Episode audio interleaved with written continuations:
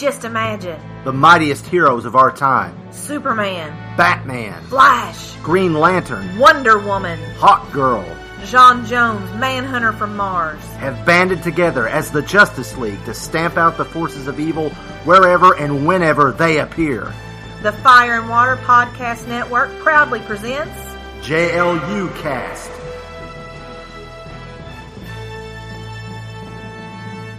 And welcome to the 16th episode of JLU Cast, a proud member of the Fire and Water Podcast Network covering the animated adventures of the Justice League and their eventual evolution into Justice League Unlimited. I'm one of your hosts, Cindy Franklin. And I'm Chris Franklin, and today we're covering the third two part story from season two of Justice League Only a Dream. These episodes introduce the DCAU version of the League's old foe, Dr. Destiny. So let's go through the Watchtower files for a look at the Bad Doctor's career. Watchtower Files. Dr. Destiny debuted in Justice League of America number 5, June July 61. The creation of writer Gardner Fox, artist Mike Sekowsky, and editor Julius Schwartz.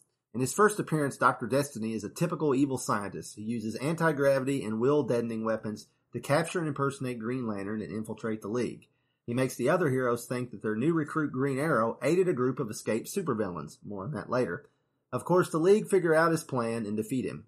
In his second appearance in JLA number 19, May of 63, Dr. Destiny creates evil duplicates of the Leaguers, pulled from their dreams with his invention, the.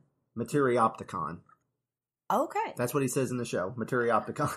Okie dokie. The real heroes are unable to prove their innocence and are sentenced to exile in space. The Leaguers use a legal loophole to return in their civilian forms. Not only is this the beginning of Destiny's dream gimmick, it is also the basis for the plot of the first episode of Challenge of the Super Friends, called Wanted the Super Friends. Destiny once again invaded the Leaguers' dreams in JLA 34, March of 65, saddling them with objects that give them out of control powers. The League discover Destiny has made a new Materiopticon.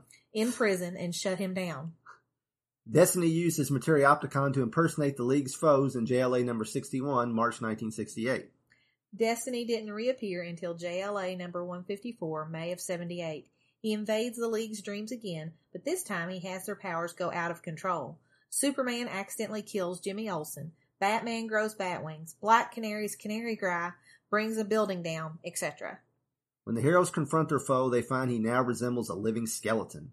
After his last confrontation with the League, a prison psychiatrist hypnotized him to lose control of his dream created Materiopticon, but he inadvertently also took away his ability to dream, causing him to wither away to near nothingness and go mad. Destiny returned in JLA number 175 176 in 1980 with plans to drive the entire world mad through their dreams. He faced off against Superman and Black Canary in DC Comics Presents number 30, but his final battle with the classic JLA came in their first ever annual in 1983. With the help of substitute Green Lantern John Stewart, sounds familiar, the League tracked Destiny to the Dream Dimension, home of Joe Simon and Jack Kirby's 1970s version of the Sandman. Destiny's connection to the world of the dreaming would prove quite portentous. Destiny made a handful of appearances in the DCU during the transition years between the pre and post crisis eras of the DCU, but his most memorable appearances came in Neil Gaiman's early issues of his acclaimed Sandman series.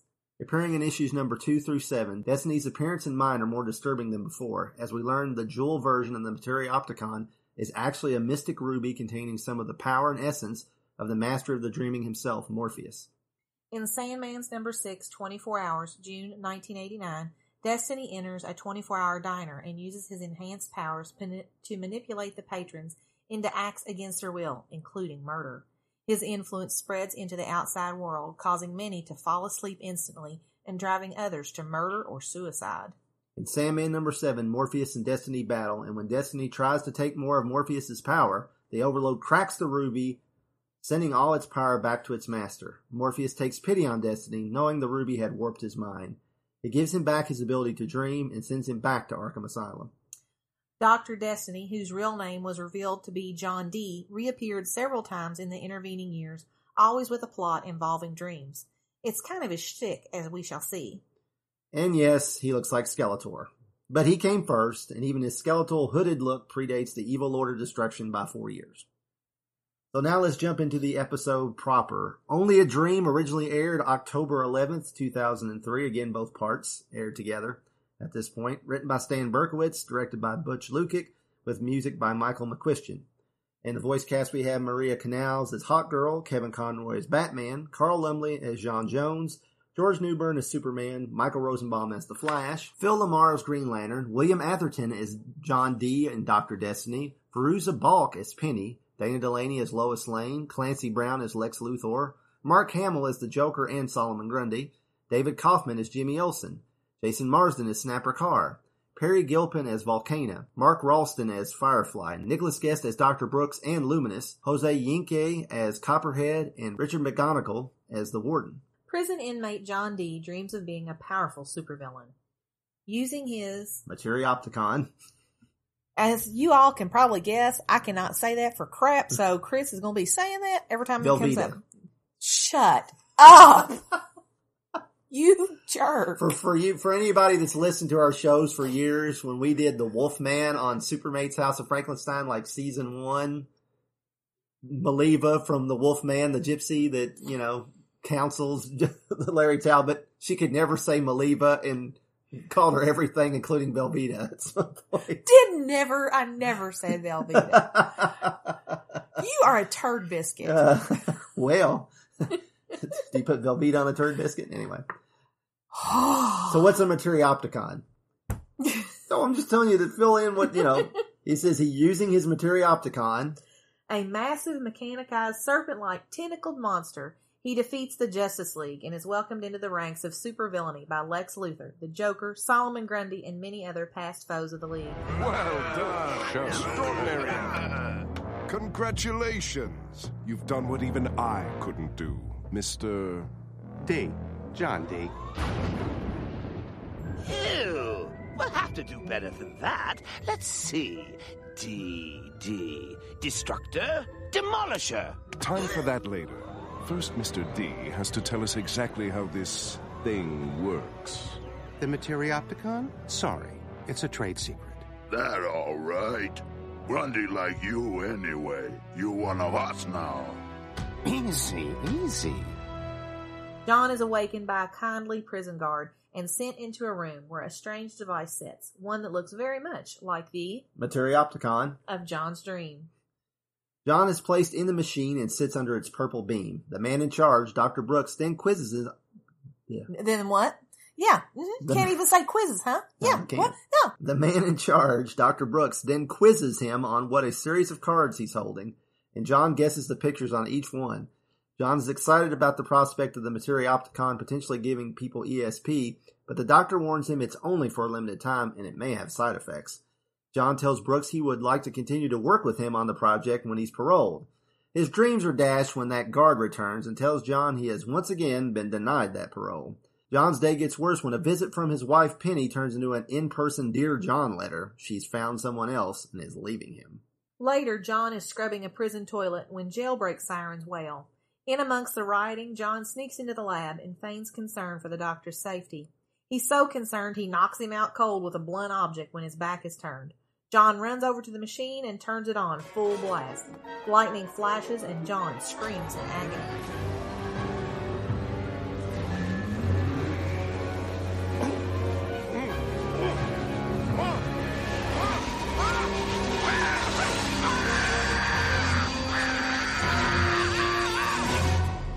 Above the earth on the watchtower, Flash and Hawkgirl muse on why J'onn, too many Johns in this episode, mm-hmm. is standing around in a trance.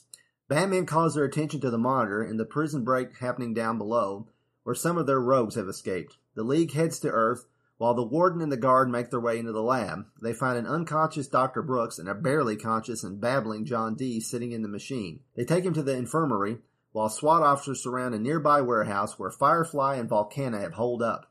They trade a few double entendres and then use their literal firepower to engage the police. Volcana, Firefly, you're completely surrounded. There's no way out. How many times have I heard that in my life? Almost ready? Oh, yeah. That's your flamethrower? Wait till you see how I use it.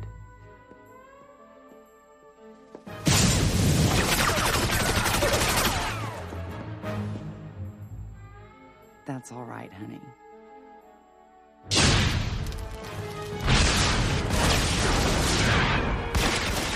Well, Volcana does, and she's got them on the ropes until Green Lantern shows up. The two have a power off, and Firefly states he has Volcana's back. Turns out he's right, because after Batman manages to tackle him mid-air, he steers him into colliding with the fiery female. Green Lantern contains the combustible combo, and they burn up all their oxygen, passing out. They return the pyromaniacs to the prison, and a yawning Batman admits to the warden he hasn't slept in three nights. The warden gets the call that John Dee has escaped. He explains the ESP machine to the heroes, and the Green Lantern questions using a prison as a testing ground for such a device. They find all the prisoners and guards in their infirmary in a semi-conscious sleep-like state, muttering incoherently. John Dee is long gone, spying on his soon-to-be ex-wife Penny and her new boyfriend at their home.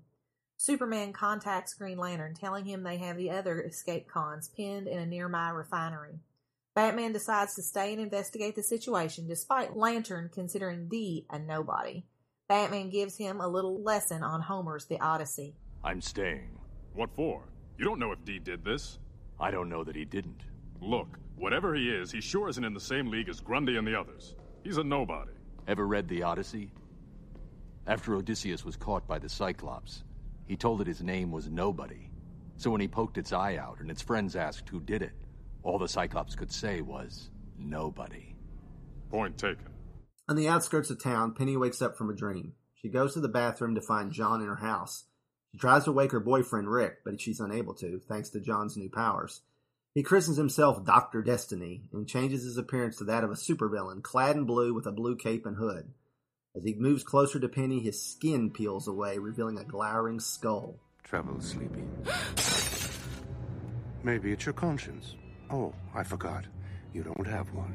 How'd you get in here? I can go anywhere I want now. Rick! Rick! Get up! Get up! Sound sleeper, huh? What did you do to him? Nothing. But there isn't much he can do for you. Not even the Justice League can save you now. John, please. You know, I never liked that name. It's so ordinary. Especially for someone who has such big things in store. You know, a destiny. Oh, Destiny. I like it. Dr. Destiny. What do you think? You're crazy. I think you're finally seeing the real me.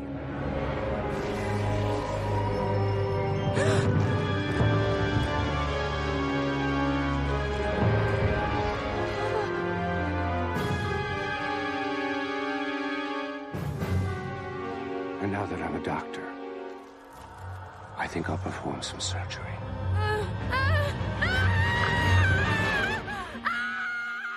Penny screams, and we see what she just witnessed was in her mind. Rick tries to wake Penny up from her screaming nightmare, but he can't get through to her. In the hills outside, among the trees, John Dee smiles. At the refinery, Hawkgirl chases Luminous, but he traps her in a hard light, holographic vault that begins to shrink smaller and smaller. She begins to suffer a claustrophobic panic attack when Superman frees her. Meanwhile, Solomon Grundy pulls a reluctant Copperhead into the full-blown confrontation with the police. This way. Grundy say this way. But hold it right there, Grundy. This is as far as you go. Are you crazy? No. Mad. I am so dead.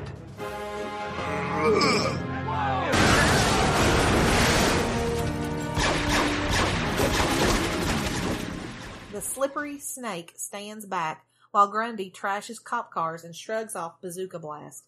The two fugitives eventually retreat back into the refinery, where they run into J'onn, whose anamorphous form proves difficult for the dim-witted zombie to deal with.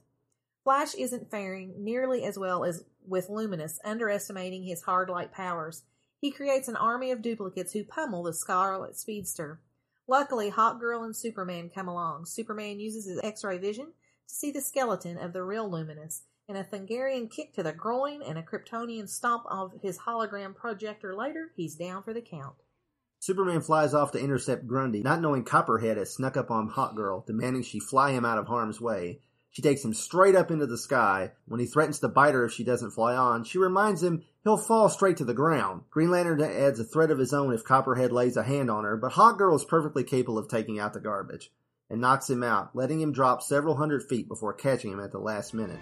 Well, get me out of here. And what if I don't? I give you your last kiss. And you fall 40 stories. Didn't really think this through, did you? I'm not scared. Then maybe this'll help. You do anything to her and you won't even make it to the ground.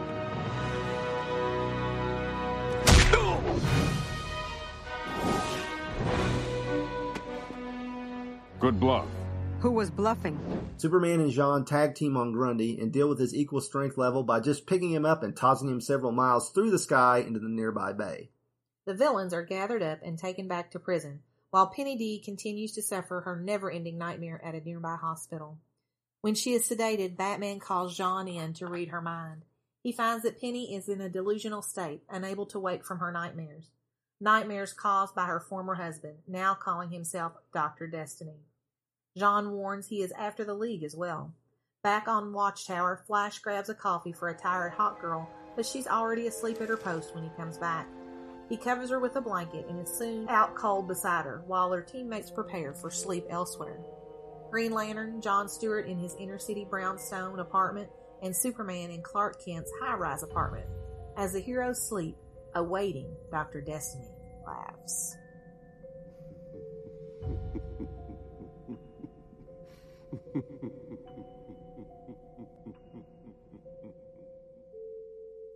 To be continued. Okay, the look of the dream sequence at the beginning of this has a lot more heavy blacks than the series typically does. It was kind of weird to come in on that. It makes it look more like a 90s X Men cartoon in a lot of ways. Mm. It's kind of a different visual. Now, Wonder Woman does appear in the dream sequence, but she doesn't speak. And she doesn't actually take part in the story itself, but you can see her like in the pile of Justice Leaguers he's standing on. Right, so she was just on vacation. Yeah, yeah. Susan Eisenberg was just Yeah. busy that week. Yeah. Uh, John Dee is voiced by William Atherton, best known to most folks as Walter Peck, the bureaucratic dillweed from Ghostbusters. He kind of had a slock on that kind of part. You know, Yeah. he's probably really a nice guy in real life, but he almost always played that kind of guy. I could have called him something else, but there might be kids. You know, yes, it's true. This man has no, yeah, you know. Uh, Christopher. I'm betting Clancy Brown recorded his few lines for this one while recording the last episode, you know, because Luthor was heavily involved in that Mhm. episode. Um, and since Mark Hamill was here to voice Solomon Grundy, why not get a Joker out of him, you know? Uh, the Materiopticon, phew, that looks pretty weird. Um, the real one, the real life one. I kind of feel like they let the dream sequence at the beginning dictate how the machine looks in real the real world, world a bit too much. I mean, how can that thing cause anything but evil? It looks like a giant purple snake, you know. But by the same token, you have the idea that, you know, John Dee had already been in this before, so that was already in his brain. oh yeah, know, yeah. I mean, he's using it in the dream as the thing he uses to defeat the Justice Right. League, but it's it's still a very evil looking machine. It Mm. looks like something that should be in Snake Mountain. We're back to Skeletor again. You know. Have you ever seen a mammogram machine? Mm, you know, Okay, I'm not. No, not really. Not up close. So. I have. but we are in the DCU, so it's not too hard to imagine a scientific test being run on ESP using something looking like this in a prison. I guess. I mean, it is kind of weird that it's in a prison, but I mean, that's how uh, Luke Cage got his power. They were testing, you know, you know, you do running tests on people in prison and stuff. So you know, it's a kind of a comic trope. John Dee is, you know, I, there's way too many Johns. There's John Dee. There's John Stewart. There's John Jones. yeah. I mean, they were using the comic book names, but whew, maybe they should have changed his name to something else. Jeez. So it's true. This thing really can give people ESP. Only for a little while, and I'm still charting the side effects. But think of the potential. I'd sure like to keep working with you on this, even after they let me out. See what this baby can really do. What it could do is fry your brain. Hey, sometimes you have to take a chance. You know, for science. I appreciate your zeal, but John Dee is very eager to continue his work as he thinks this is his big ticket out. But we've seen his dreams and he's stupidly thinking, you know, he should take the villainous route, which, you know, that's Not, not, so much a good thing. not such a good thing. Yeah. So this guy, you know, we kind of feel sorry for him to a point, but it's like, he's already got some screws loose, obviously. Although it is a little disheartening when his parole gets dashed Yeah. because you never they never mention the name of the guard, but obviously the guard and him have a friendship. Yeah. you know. So the gu- and the guard's like, you know, you're not like everybody else here. You know, you you're gonna go places. Like, well, yeah, he just went in the wrong direction. And then his wife leaves him. Here's the thing though. This is the part that gets me about it. Okay. because you know when she's talking to him she's like you know when are you going to get out and he's like no i'm not you know but the thing is is she has already moved on Yeah. she had no intention of waiting around for him she was going to drop him either whether he got out or whether he didn't Yeah. she was already living with somebody else even Yeah, and apparently at their house because Yeah. he knew where to find them, and then Batman goes there later. So, Mhm. yeah. Hmm. Penny is voiced by Fairuza Balk, probably best known for her roles in Return to Oz, The Craft, and as Vicki Vallencourt in The Waterboy. Mhm. I like Vicki Vallencourt. You show she showed me her. Never mind. Okay. I like them too. Uh,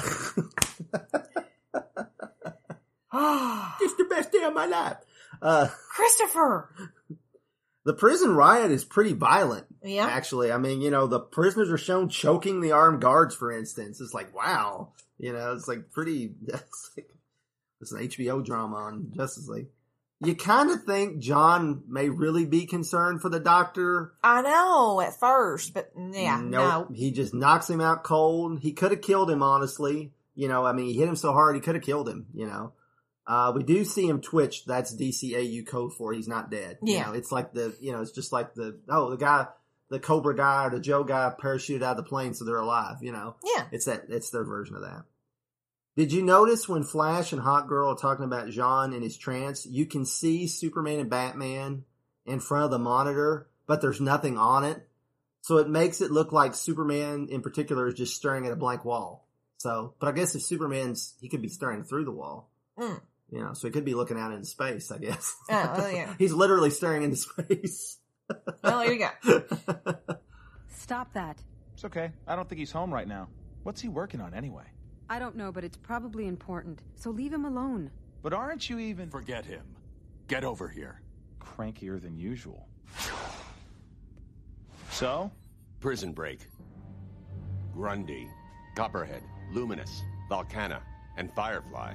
Say no more. I wasn't intending to.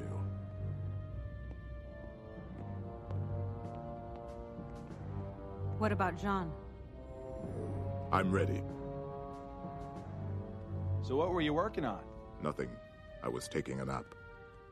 Do you think Batman's a little extra dickish to Flash in this one? Well, but the thing is, you got to think he's been awake for three nights. Hmm. So I think that was part of you know that character development there because let's be honest, if I don't get enough sleep, I'm not a very nice person. Well, yeah, and I mean, the type, Flash is the type of guy that when you don't get enough sleep, he's going to irritate the crap out of you. I mean, because you know, let's face it, you know, take the temperature of the room. If I didn't sleep through the night, leave me alone. That's right. I will bite your head off. Yeah. I thought the animation in the Watchtower seemed a little weak to me for this show. I, the lines are real thin. The characters are slightly off model in a few spots.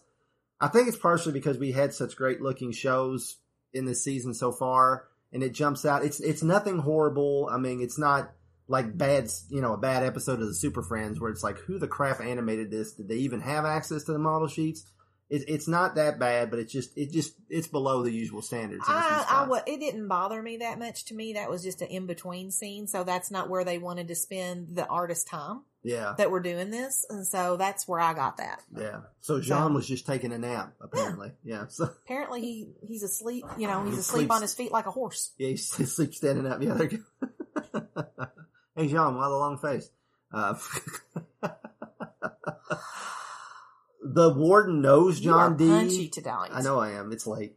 Uh, the warden knows John Dee. and calls him by his first name. So this guy must have been a model prisoner. So he really did screw the pooch. I mean, he probably had a good chance of getting parole eventually. Maybe not this time, But what gets me is this is like the multiple time that he has been up for parole. He's been up per, per, for parole at least three times. Mm. So he had to have done something really bad for enough time to have passed for him to be up for parole three times. Well, they tell what he does later in part two. But I'm we're not to that part I know, yet. I'm just but saying. I'm just saying, yeah. We then meet two of our escape cons, uh, Volcana and Firefly. Volcana was created for Superman the Animated Series and was voiced both there and here by Peri Gilpin, best known as Roz on Frasier. I'm sorry, I just love her design. Whoever designed her, Yeah. you know, I, I just she's a beautiful character design. Yeah, she really is. She's cool. She's kind of like, in a way, it's it's very similar to what they'll do later, how they'll handle fire. Uh, you know, Mm, fire true. and ice. Yeah, yeah, yeah. Uh, you know, and, and, you know, because when she powers up, she turns all red, and it's it's a Mhm. really cool visual. Yeah, she does have a really cool. Her hair is like insane. But, Yeah. but it's cool. Yeah, unfortunately, I don't think I don't. They may have made an action figure of her, but I don't have it. I don't have to look. I think they did. But I don't have that one. Yeah. It's one of the ones I don't. It was have. one we couldn't find. Yeah, it's toward the end. I think it was one of those three packs. Yeah, it's that it- you know. I it think got it was, ridiculously expensive with those things. Well, the thing about it is, is when you were buying those three packs, it was always you know two regular two regular characters and then one that you wanted, and you know Superman and Wonder Woman again, Yeah. and Volcana or something. Yeah. yeah, they got really crappy with those at the end. Yeah, Sorry. Volcana appeared in two episodes of Superman the animated series, and Firefly appeared in two episodes of the new Batman Adventures, and is voiced once more by Mark Rolston, who appeared in the Shawshank Redemption, hey, prison movie, Aliens, and tons of other stuff. So, what did you think about the exchange between Volcana and Firefly? That's your flamethrower. Mhm. Wait until you see how I use it. It's all right, honey. And then he does. Then he does nothing, and she pats him and says, "Yeah, it's all right." yeah, you know, this, you know this guy that's like, oh yeah, I'm yeah, da, da, Yeah, yeah. yeah, no, yeah. now that's the thing that kids, you know, that Oh, go right over their head, but adults are like, "Uh huh." Mhm. Yeah, man, she really tears the police department up. I mean, she's yeah, yeah, she's she's really really powerful, and she makes a hand out of fire and knocks Green Lantern around a bit. She's better at constructs than he is at this point. Yeah. So.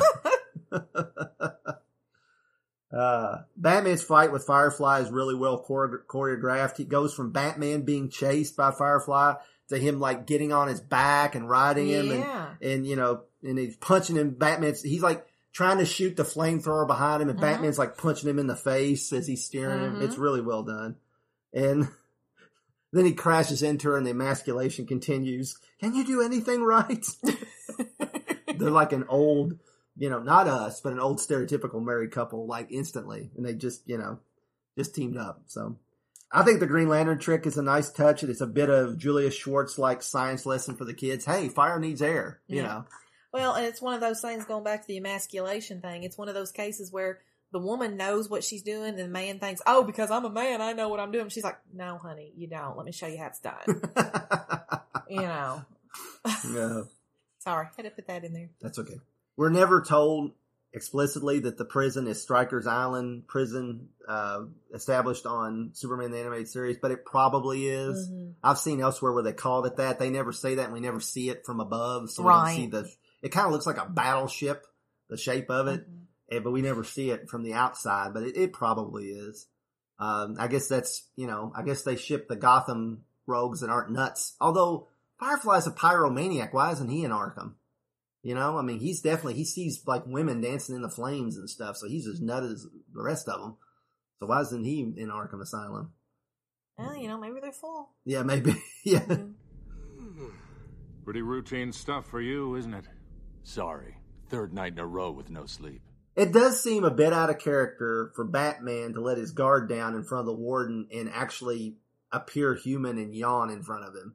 I thought, you know, I know that's showing how tired he is, but I'm like, that's a setup for part two, but it, it does stand out a little bit. Did you think so? I think it's just necessary character development for part two because we need to establish that Batman is tired. Yeah. And it's one of those cases that he has probably seen the warden, you know, obviously not as much as he sees Jim Gordon, but Right. he has a relationship with him already. Yeah. So it's not like it's somebody he doesn't know. Yeah. I can't see him doing that in front of what's the doctor's name in Arkham they show on the animated series. I can't think of his name. Batman never seemed to like that guy. I always thought he was a little too Mm. hippy dippy with, you know, how he treated the prisoners and stuff. Green Lantern questions why they have an ESP machine in a prison, not to mention a prison with superpowered humans, which he doesn't ask, but Mm. you know, it's like you've already got like Solomon Grundy and Copperhead Mm-hmm. and Volcana in this prison and you're trying to give other prisoners superpowers. know. Well, here's my point. Why is Volcana the only female? That's the one we see, ain't it? Yeah. Yeah, that's the only one you see. Yeah. Is there like a female wing? I guess that's where they take superpowered. Maybe it's just maybe they don't have regular non-meta females. Maybe it's just they have to take That's the only place that's got to to put meta humans. You know. Mm, maybe Although, so. which like again, Firefly's not. But obviously there were regular people there too. Firefly's just a suit and Yeah. a gun. But you know, there's some neat tricks in the scene in Penny's house. Uh, one, we see her reflection in the mirror and appears a bit blurry, as it should. Mm-hmm. Then she shuts the mirror, and the way the camera's framed, you expect him to be standing in the mirror in the reflection when Right. she shuts it, because it that's the perfect horror movie thing. Right, right. But then he's not there. But then she turns, and the camera pans, and boom, she bumps into him. uh huh. So I thought that was that was really nice. Yeah, they th- this is definitely a very horror movie like scene. Mm-hmm. And there's, I mean, we're gonna get even more of that in part two, but the bit where he villain monologues is is nice. I mean, he's really bought into this lifestyle. Hey, hey, now I'm a supervillain. You know, it's like I'll prove to you I'm I can. You know, your mom said I never amount to anything, but look at me now. I'm a supervillain, basically. You know? yeah. He get you know he easily goes into the supervillain name and appearance. And what did you think about his face peeling off? yeah, his skull face I think is a bit similar to how Bruce Timm depicted the new Batman Adventures version of the Scarecrow. Oh, true. You Yeah, know, it's I got hadn't that thought about that, lots right. of weird shadows around the Uh-huh. skull to make it even creepier. Like basically, like he's got like deep shadows around the teeth and around the cheekbones to make it look even scarier than a normal skull. It's it's pretty cool. Yeah, like I said, this whole scene it really comes across as something like uh, out of a Nightmare on Elm Street, you know, and it's in the woods, so there's a little bit of Friday the Thirteenth. I mean, Anyway, they yeah. set it out in a cabin in the woods, which makes it even more remote. There's no Yeah. chance of anybody helping them, and yeah, it's it's really done. It's really really done well. So apparently, Hawkgirl suffers from claustrophobia. I know, I know. I mean, and I mean, you see that later on too, but you can tell this is a reaction she's had before. Right, right, yeah, and it makes sense because I mean, she's you know everything's wide open spaces to her, Mm-hmm. and uh, they handle it really well. I, I and I'm probably going to get flack, but I when I and I haven't tried to watch it since the '90s, but I remember the '90s X Men cartoon Mm-hmm. Storm. They would like beat you over the head about her being claustrophobic, and man, they went way Oh, yeah. melodramatic with that, Mm-hmm. and it was just like, uh, but. I mean, those cartoons were pretty melodramatic anyway, but just, yeah. yeah, you know, but I mean, they, I know there's probably a lot of people listening to this that are huge fans of it, and I enjoyed it as well. But I mean, I there were times I'm just like, Oh, yeah, dang guys, you know, leave some in the jar. You know, you're laying it on so thick, there's none left for tomorrow. You know, it's like, woo. Uh, Luminus is voiced here by Nicholas Guest, who is also Dr. Brooks. He's best known to us as Todd of Todd and Margot. I don't know Margot from Christmas Vacation. Uh, Luminus was created for Superman the Animated Series, but there he was voiced by Robert Hays of Airplane fame, Mhm. who was also the voice of Iron Man, and also on Starman, the TV version. Right, right, Yeah. right, right. So I don't know why Robert Hays didn't come back, but eh, you know. Uh, Copperhead is voiced here by Jose Yenque, who, and I hope I didn't just destroy his name, who also voiced him in his second appearance, Fury, and continues to voice him throughout Justice League and Justice League Unlimited, including Child's Play, where he fa- says the famous line, what's he say when he's, you remember that? The bad place. We went to the bad place. yeah, the bad place. Yeah. For some reason, that's always stuck out with us. I know. It just, know. When we get to that episode, man, I know we've talked about that before, but that has to be the most watched episode of Justice League in this Oh, yeah. house. Oh, yeah. Because Andrew had it on like a loop. Loop. Yeah. So, uh, uh, I'm not sure why the original voice actor in Injustice for All, Efrain Figueroa, didn't return, but, uh, you know, he did it one time and didn't do it again. So, Jose Yenque, Yenque I hope I'm saying that Y. E N Q U E. Yeah, Yink, Yenque. Recently appeared on The Last Ship and another DC related show, Lucifer, which Oh. they tied into the CW shows on The Crisis on Infinite Earths. Because Lucifer showed up to, you know, give John Constantine shit. So. Grundy is clearly being used as the show's analog for the Hulk here. Mm. I mean, the creators are loving clicking off Hulk's greatest hits. He comments on being mad. He trashes cop cars like they're tanks. And he even does the thunderclap move with his hands. Where, Uh-huh. You know, he brings them together. Yeah. yeah. Uh, it's just yeah. So I don't know why I had to do that in front of you. The guy, the listeners can't don't know what I'm Uh, doing. yeah, yeah. I got it. We're good. Uh, we're going to see an episode later this season where Grundy is most definitely supposed to represent the Hulk, and several other DC characters fill in for a certain non-team from Marvel. So, Grundy versus J'onn doesn't work out so well for him though, so maybe J'onn is the Vision here, you know, because he can, you know, go solid, go, you know, whatever. uh, Non-corporeal? non-corporeal. There, there. I was trying to say that word. That's the word I was trying to say. We're Mm. it's late, you know. So, I do have to say that man, Flash gets his butt handed to him by Luminus. It's kind of sad. Mm-hmm. I mean, doesn't this guy fight the Mirror Master all the time? I mean, it's kind of a similar shtick. Um, you know, you think you know how to deal with this. I can see him being surprised at first, but he should have been able to knock out all the duplicates and the real guy before he even blinked. Yeah. You know, it's another one of those cases where the Flash is only as fast as they want him to be, you know. Yeah. Because honestly, he could solve anything, but they kind of play, you know, right now they're playing Flash kind of like a rube Mhm. a lot of times, and yeah, it's not. He gets it gets better for him in part two, but right here, this does not look good on him. Well, you got to think in season one, they underpowered Superman. Now they're underpowering the Flash. Mm, seems like it, yeah. Uh, speaking of which, the teamwork between Superman and Hawkgirl is very nice. Mm-hmm. Uh, maybe we need a not so fast Flash moment. oh, not so fast. uh, but you could say that for both the Flash TV series, especially the CW. There's lots of times like, "You're the Flash. Stop standing there gawking. Move." You Yeah. know, it's like, how many times have we all done that when we're watching the Flash? So, yeah. Uh, what did you think about Hawkgirl's handling of Copperhead?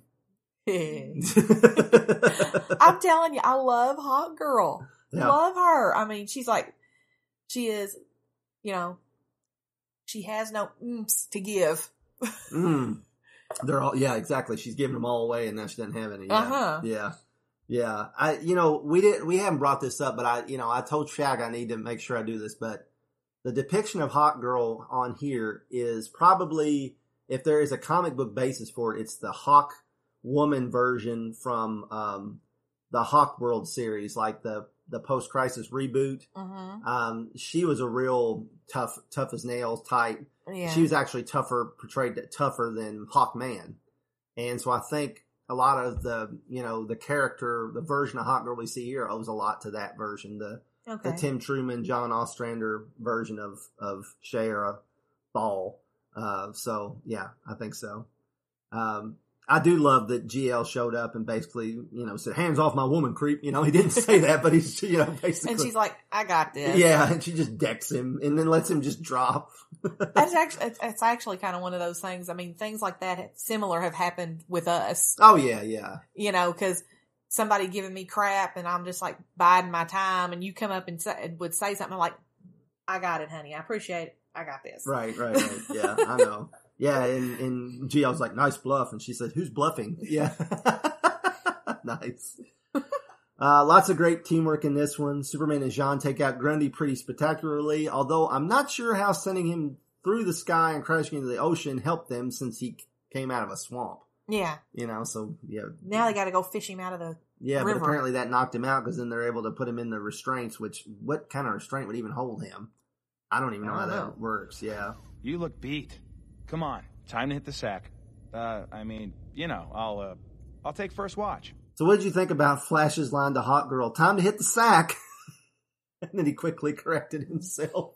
Yeah. oh yeah, it's like ooh. Again, another line that kids are gonna Mhm. over their head, but Thank goodness. yeah. The bit with him getting her a blanket is sweet. You know, Flash isn't all raging hormones. We're, start, Yeah. we're starting to flesh him out here. You know, Well, uh, he's growing. He's growing up. yeah, our little Flash is growing up. It is kind of funny though that Hawkgirl managed to fall asleep in the time it takes Flash to go get a coffee and bring it back. So I mean, Yeah. she must have been.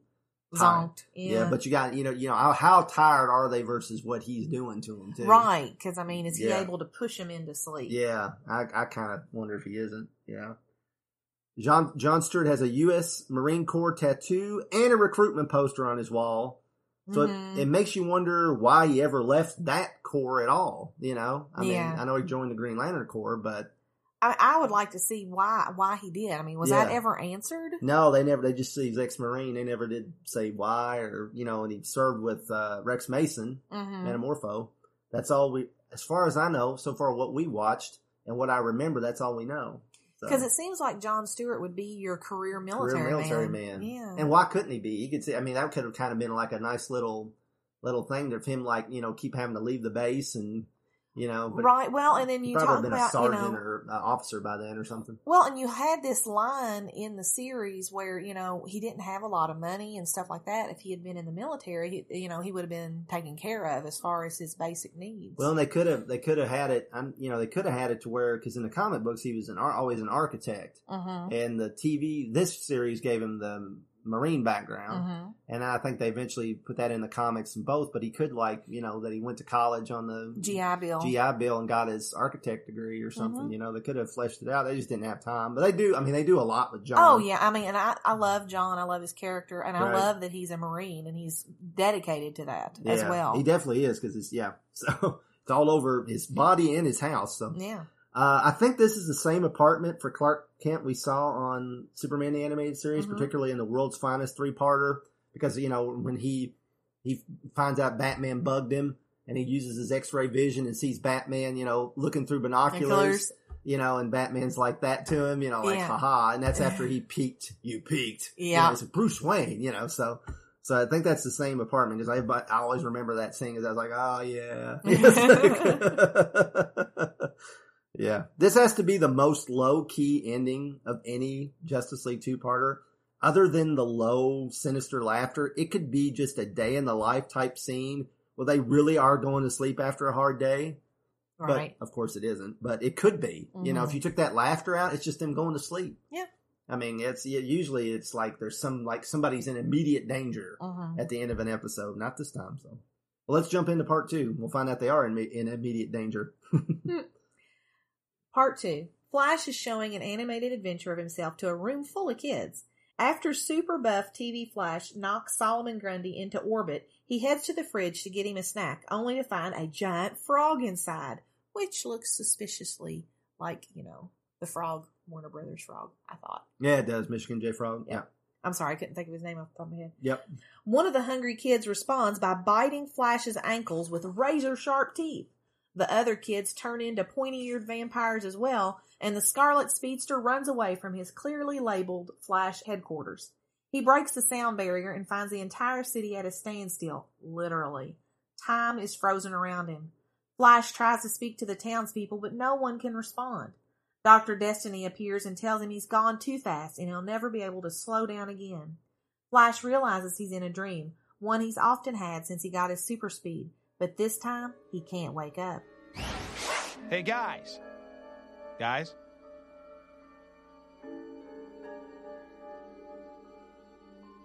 Hello?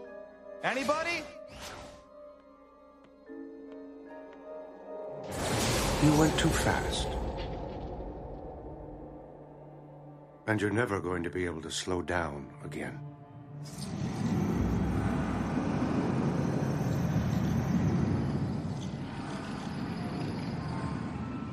Now I get it. It's a dream. Same one I've been having ever since I got my speed. And here's where the Swedish bikini team comes in to keep me company. Anyway, all I gotta do to make this go away is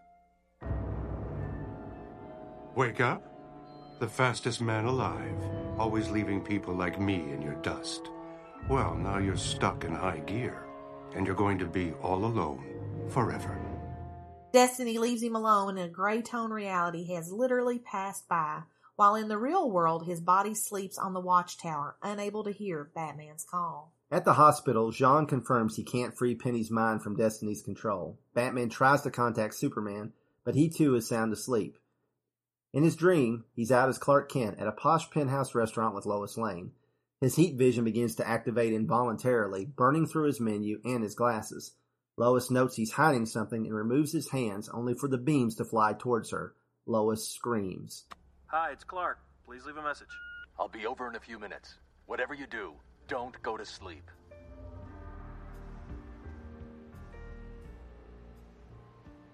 It all looks so good.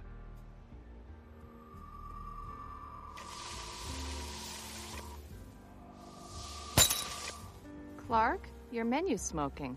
Is it? I must have gotten it too close to the candle. It's so dark in here that. This place doesn't have candles. You're hiding something. In fact, you're always hiding something. And I'm going to find out what it is right now.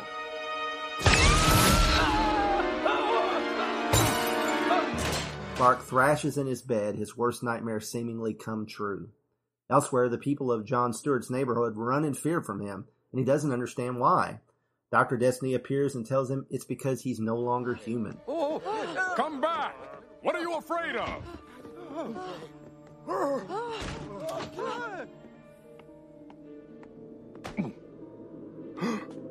You're not one of them anymore. What are you talking about? This is my home. Chris, tell this fool who I am.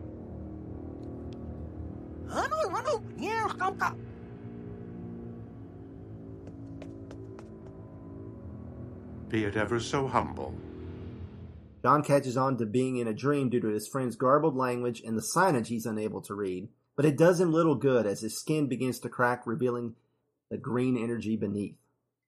J'onn and Batman retrieve Lantern and Superman's still sleeping bodies. J'onn prepares to take them to the watchtower, where he hopes their biorestorative equipment can stir them. Batman heads out to someplace familiar that Dee may be hiding, hoping his body is vulnerable while he is busy invading dreams. J'onn warns him if he nods off for even a second, he too could be under attack. On the watchtower, Hawkgirl tries to awaken Flash when J'onn arrives. She tells J'onn about someone invading her dreams, only to find she's still in a dream, and J'onn is really Dr. Destiny. Flash, wake up! Flash! J'onn, thank heaven. There was this telepath who got into my dreams. And I know. How did you? I'm not sure. That mind control stuff must not work too well on us aliens. Whatever it was, we need to put you somewhere safe. Are you crazy? No, but you're going to be.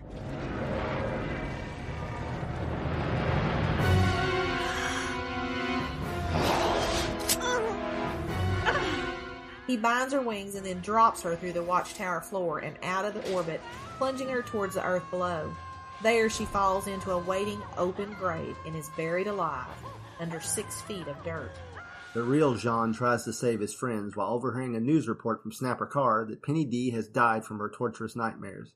He informs Batman he's going to attempt to enter the Leaguer's minds to free them. Batman warns him of the personal risk, but agrees it's the only chance they have.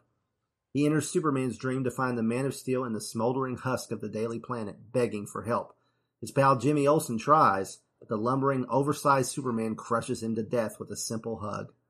J'onn tells him none of what he sees is real, but the inconsolable Superman flies to Smallville. Help me! Please! Isn't there anyone? I'm here for you, big guy. Jimmy! My pal! Ah! Jimmy! I'm sorry. It's not real. None of it.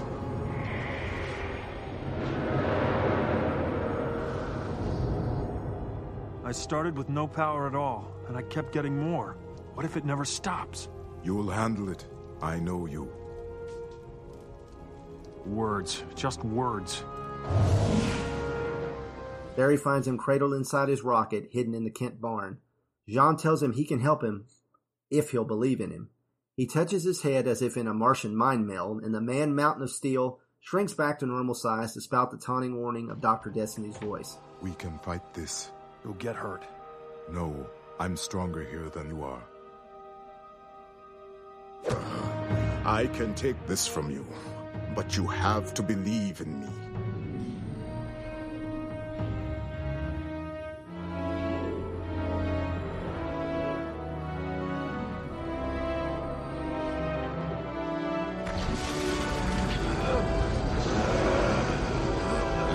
You him.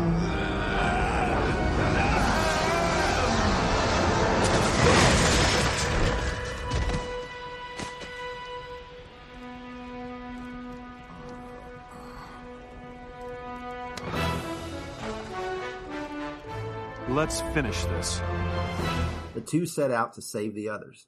In the Batmobile, Batman listens to the police file on John Dee, discovering he was a low-level LexCorp employee found guarding smuggled weapons, in an investigation initiated by the Justice League.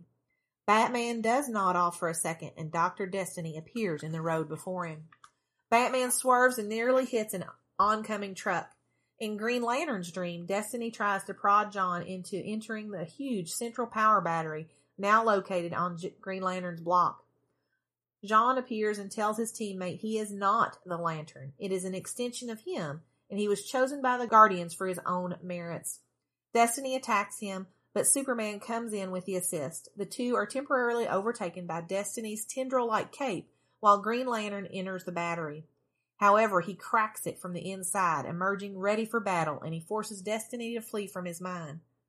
Batman continues to fight the urge to sleep, barely keeping the Batmobile on the road and stopping at a coffee shop for a triple, much to the barista and patron's surprise. J'onn, Superman, and Green Lantern enter Flash's dream, but they too slow down and turn gray before J'onn can finish giving Flash his pep talk beyond, You must look inside yourself. Hawkgirl grows more desperate to escape in her dreams while her body begins to go critical on the watchtower. Dr. Destiny appears to a dozing Batman who responds by shattering the Batmobile's windshield and blasting his radio to a jingle copying the tune of Are You Sleeping, Brother John? Flash listens to what J'onn said and tries to concentrate on what's inside.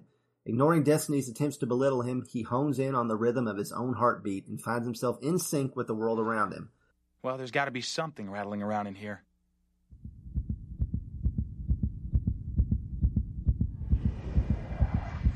Do you have any idea how stupid you look?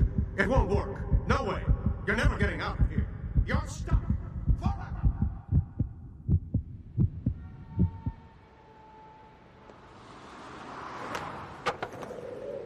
I did it!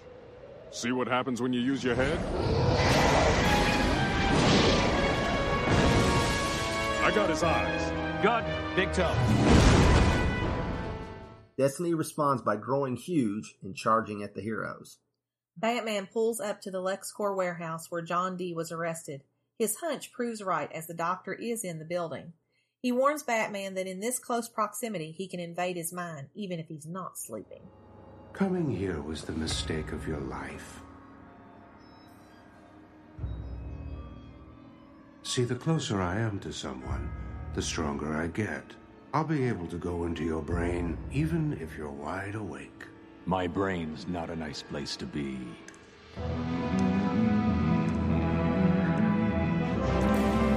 What's that stupid song going through your mind? It's what's keeping you out, Johnny. But Batman, of course, has a contingency. He's humming the tune of Are You Sleeping, Brother John, blocking Destiny from taking control. In Flash's dreamscape, the Leaguers are battling his giant manifestation. J'onn grows to match his size and the two grapple, but Flash manages to trip him up with some wires around his feet and he falls right into J'onn's uppercut. Destiny disappears in a puddle but promises he isn't finished. The heroes hear Hawkgirl's cries for help but are unable to enter her mind through J'onn's psychic portal. An angry Green Lantern blasts away with his power ring.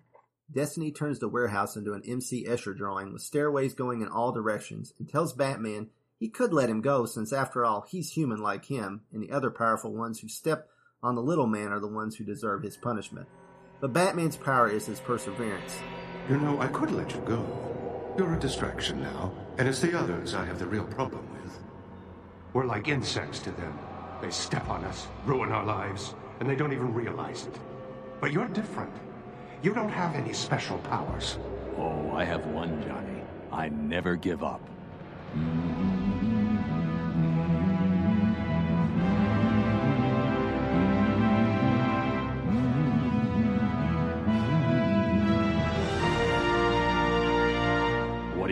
Johnny? Want to go one on one? It'll give you something to brag about.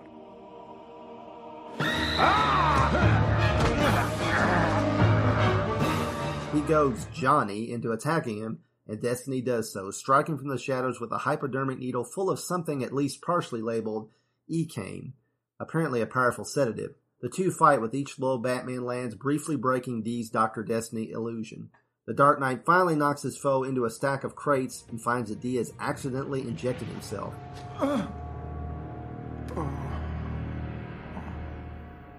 Sweet dreams. He passes out instantly. Later on the watchtower, Hawkgirl awakens to the sight of her friends greeting her.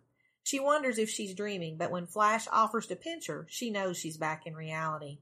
An exhausted Batman sleeps and snores in a nearby chair. Good morning, sunshine. Wait a minute. Is this another dream? I could pinch you. It's real.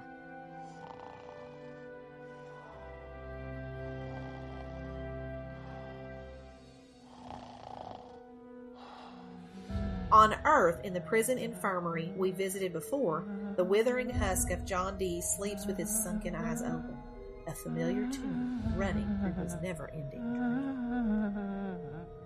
dream.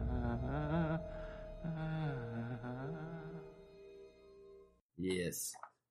Uh, Flash's dream, dream sequence ties into what we'll see in Comfort and Joy. We've already discussed that one, but it's from later in the season. Uh-huh. In fact, I think some of the kids that we see here are the same model Models, sheets. yeah.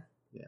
He does ask the kid if he's French when he sees the giant frog. So sorry, Siskoid and Ohatmu girls. Making fun of the French humor hasn't aged very well, but it was everywhere back at that time. Mhm. Yeah.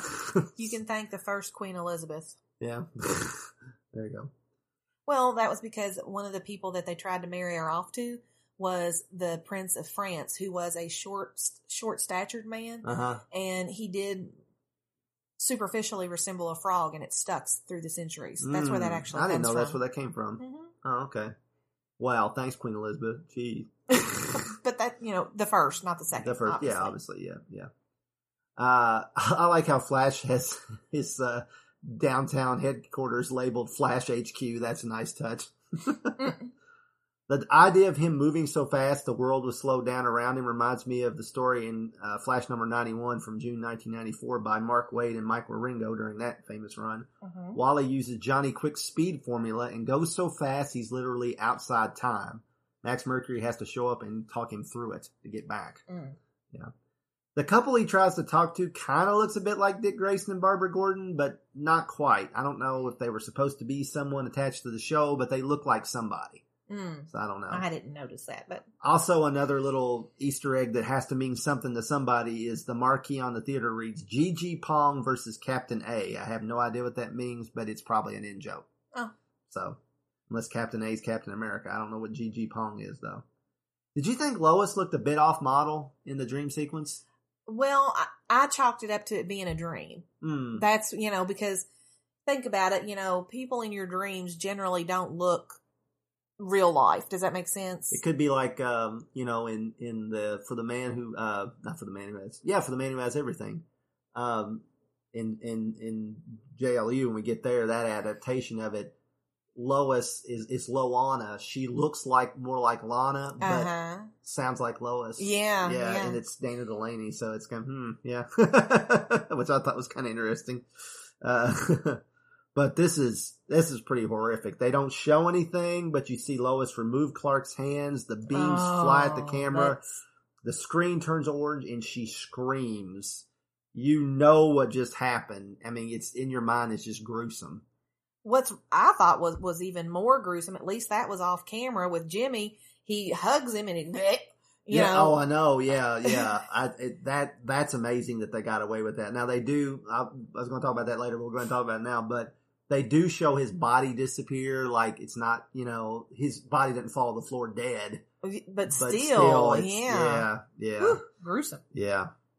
In Green Lantern's dream, we see John's old teacher and his grandson Chris from In Blackest Night. So Mhm. you know, and that's the kid that that uh, the you know when he tries to talk. Now, now here's the thing: they using they're using the same trick from Batman the Animated Series, Perchance to Dream, where the Mad Hatter has Batman stuck in a dream where Mhm. somebody else is Batman. The idea that you can't really read in dreams, but that's actually been disproven, and you can actually read in dreams at least signs, short phrases, etc. You can't read like a passage from a book without text getting wonky and all that. But you know the signs that Green Lantern's looking right at. short things i mean i've even you know when i've been dreaming myself i can remember being in a dream and being able to read Yeah. different you know short things. When I looked this up, that episode of Batman the Animated Series came up because I think a lot of people took that as gospel. Right. Because they use it as like a, you know, Batman's like, this is a dream because he's like, look, he- he's looking at the spines of books and things. Yeah. It's yeah. not like, he looks inside a book and he does see, now inside of a book probably wouldn't make any sense. I like the exchange between Batman and J'onn. He warns him about falling asleep. I'm used to working late nights. Yeah. Mhm. it's like- uh, the Hawkgirl dream's a nice fake out Yeah. because you know she's trying to wake the Flash up, and other Right. kind of went like, "How'd Flash get in the chair?" You know, but but uh, you know, J'onn comes in and it makes total sense, and then all of a sudden, you know, Well, and I thought maybe they were going to do something about, you know, it didn't work because she's Thanagarian and J'onn wasn't asleep, so that would be your two aliens, but it worked Yeah. on Superman, so that, you know, I thought, well, what what's going on here? What's different? You know? well, and I thought. oh. And I, oh. I couldn't remember what happened, and you know I've obviously seen this episode when it first aired, but I, I didn't particularly remember this episode all that well.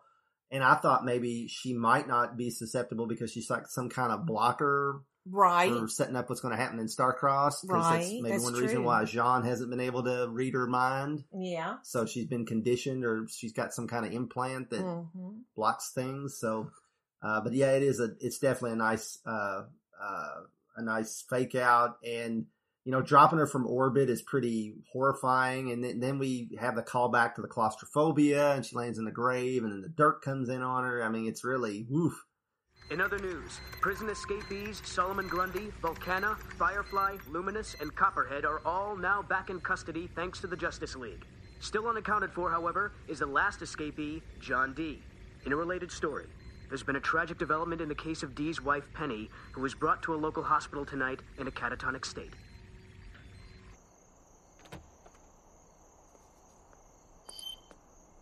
What? Was he there? No. Back to square one. The others are getting worse. I'm going to have to go into their minds. Too dangerous. You could end up just like them. If I don't, they'll die for sure. There was a news report. Dee's wife didn't make it. Then do what you have to. And this really shocked me. They killed Penny. I know. I mean, when killed- the, I mean, I was like, what? Yeah. I mean, that, you know, she's, she died from it. I mean, Yeah. And Fairuza Balk was barely in the episode, which is kind of like, wow, you know, but, uh, yeah, I had, I forgot that part for sure. I'm like, dang. So, yeah, I mean, he's got more of a, he's got more of an on-screen body count than most of their villains do. I know. That's for sure. Batman has no facial reaction when J'onn tells him Penny has died. It would have been easy for them to give him a shocked expression or raised eye slit or something, but it actually makes sense that Batman wouldn't. Mhm. Especially, you know, he, you know, knew that they hadn't been able to help her. So, uh, but yeah, we, we're getting back to Superman's dream. You know, Jimmy's death. David Kaufman, who played Jimmy on Superman the Animated Series, came back for one line and then he's dead. Yeah. I mean, it's like, wow, you know, it's, yeah. We passed the Smallville water tower like the TV show, which I thought was, was a nice touch. And then the rocket, he's inside the rocket in a fetal Right. position and it's in the exact same, whatever that is, that, um, bin. Yeah, for lack of a better built into the wall of the barn that it was when Mom and Pa Kent showed it to him in the pilot Mhm. for Superman the Animated Series. So, yeah, it, well, at least we didn't have to see him kill the Kents. Yeah. You know, I thought at first, I'm like, oh God, does he kill the Kents too? I can't remember this. Is it, you know, Yeah. it's like, geez, they're gonna like, like go through the house and just like destroy it accidentally. I do like that J'onn, J'onn, now this, I'm not going to get mad and say, you know, not so Superman. J'onn says, I'm stronger than you here, you know, cause, you know, I mean, it's, in, Right. in that, in the mindscape, he is more powerful. You know, Mhm. that's definitely an edge he has over Superman. And I, I like that. Yeah, that was good. Uh, Batman seeing someone in the road and nearly crashing is lifted from Batman Animated Series Scarecrow episode Dreams in Darkness. Yeah. In that case, he saw Robin in the road asking for help. Mhm. And that's when where Batman actually ends up getting Dr. Barth- Bartholomew. That's the guy at Arkham. Oh. that I was talking about earlier. Okay. He gets admitted to Arkham in that episode. Yeah. So, yeah. It starts out with Batman in a straitjacket. So, yeah. Uh, the Green Lantern bit is great. The creators put in the bit where John's eyes grow glow green because he's been connected to the ring for some time. I mean, that was part of the, the, the that's what they said in interviews was his eyes glow green, you know, because he's he's connected to the ring. and he has been for some time. And whenever his connection is cut off, then his his eyes finally go normal. Mm-hmm. But you know, so it makes sense that his fear is that's all he is underneath. He's becoming Right. he's becoming the ring basically. So I, I thought that was cool. J'onn's speech to him is great. It's it's interesting that he's the motivational speaker in this episode because he was laid so low last time. Right. I mean, with the Amazo thing where he, you know, psychically, you know, did the psychic sweep and found out humans are a holes. Mm. And I mean, you know, so I mean, it's just, just Yeah. yeah. Give me a triple. now. What'd you think about Batman's coffee stop? Want a triple. Yeah, now. Give me a triple. Now. I thought that was Batman's like, somebody on the. He's the one's like, do you want, uh, do you want uh, whipped cream on that? Or blah, blah. Batman like pulls him across the counter. Triple. Now. You know, Yeah. like- Not like Danny. Danny and I have gotten into a habit on Friday. We go and turn in her homework for the week. And so we go and stop at a local coffee shop and do curbside service. And she's like, is it time for my coffee? Is it time for my coffee? Ooh, I, I get coffee today. Today is Friday yet? Do I get coffee? uh, Flash has been portrayed uh, so far as a pretty shallow fella. To ask him to look inside seemed like, oh god, he's screwed. Yeah. you know, it's like there's nothing there. But we're starting to see the softer side of the Flash and develop his personality a bit more. So yeah, um, I like how they decide how they're going to tackle the giant Doctor Destiny and.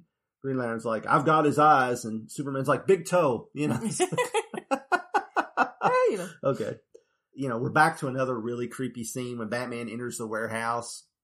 You see Destiny partially in the mirror in the bathroom, lots of bathroom mirrors. Yeah. Uh, but you know, Batman's on the outside hallway and this blown this this place looks horrible.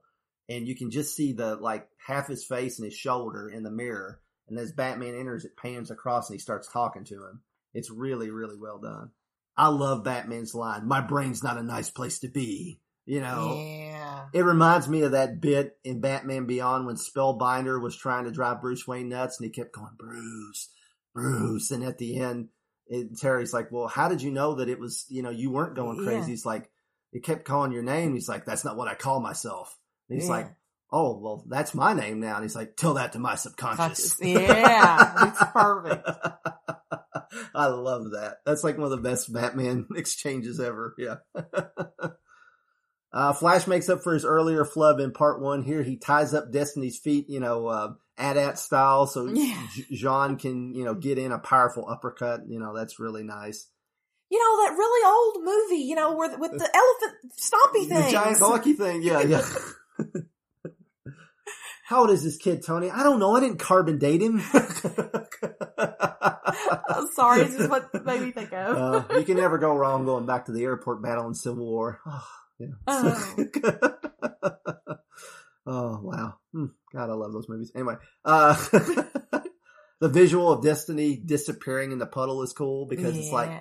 His, bl- but like the skull is still like white and his cape and stuff blue. That was a really cool visual. There's some really cool visuals. Like there was a couple little weak moments in part one with the animation, but then the rest of it's like super slick, and nice.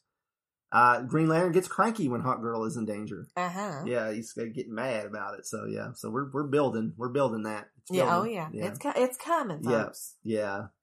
So John Dee was willing to let Batman go because he's really meta prejudice. Apparently, Yeah. yeah, he's got it out. You know, the little the big superpowered men are stepping on the little man, and But the thing is, he made himself meta. So I'm like, yeah, exactly. You Like, know? yeah, exactly. Yeah.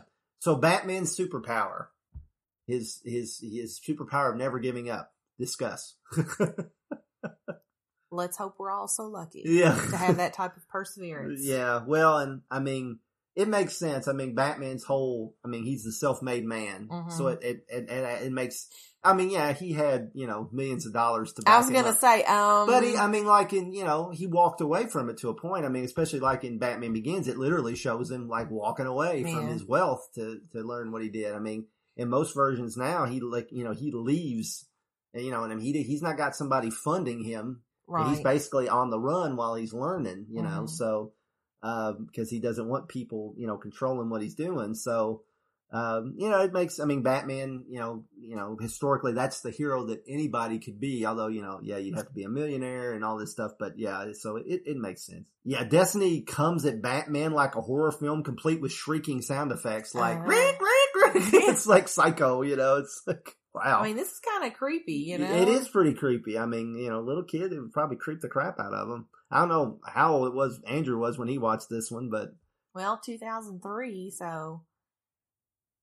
No, he, I mean, he would only been two. he wouldn't even notice what was going on. Yeah, he wouldn't have known, yeah. But when he went back and watched him when he was a little bit older, you know. Yeah. So, uh, yeah, when he Batman's punching him and he's fading like back and forth between John Dee and Doctor Mhm. Destiny, that's a neat trick too. Yeah. So, what is E Cane? I know. When I first read it, I thought it read cocaine. Yeah. So But that wouldn't work. That's because, a stimulant. Yeah. So yeah, the only I looked that up, and the only references I could find were to this episode. Mm, So it's not a real drug. okay. So I don't know, you know, why they didn't use like a real drug, but you know, it's probably like copyrighted or you know patented or Probably, something, yeah.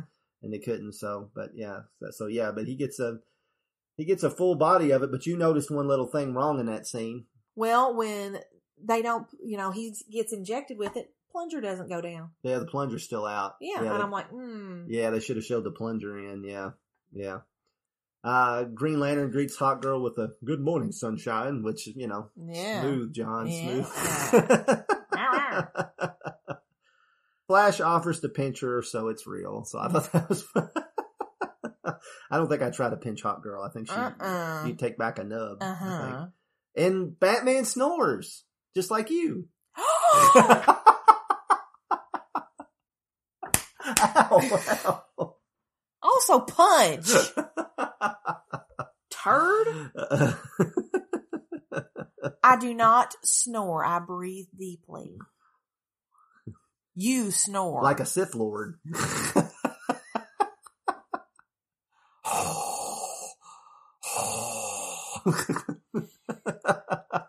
You're wanting to sleep on the couch tonight. Oh.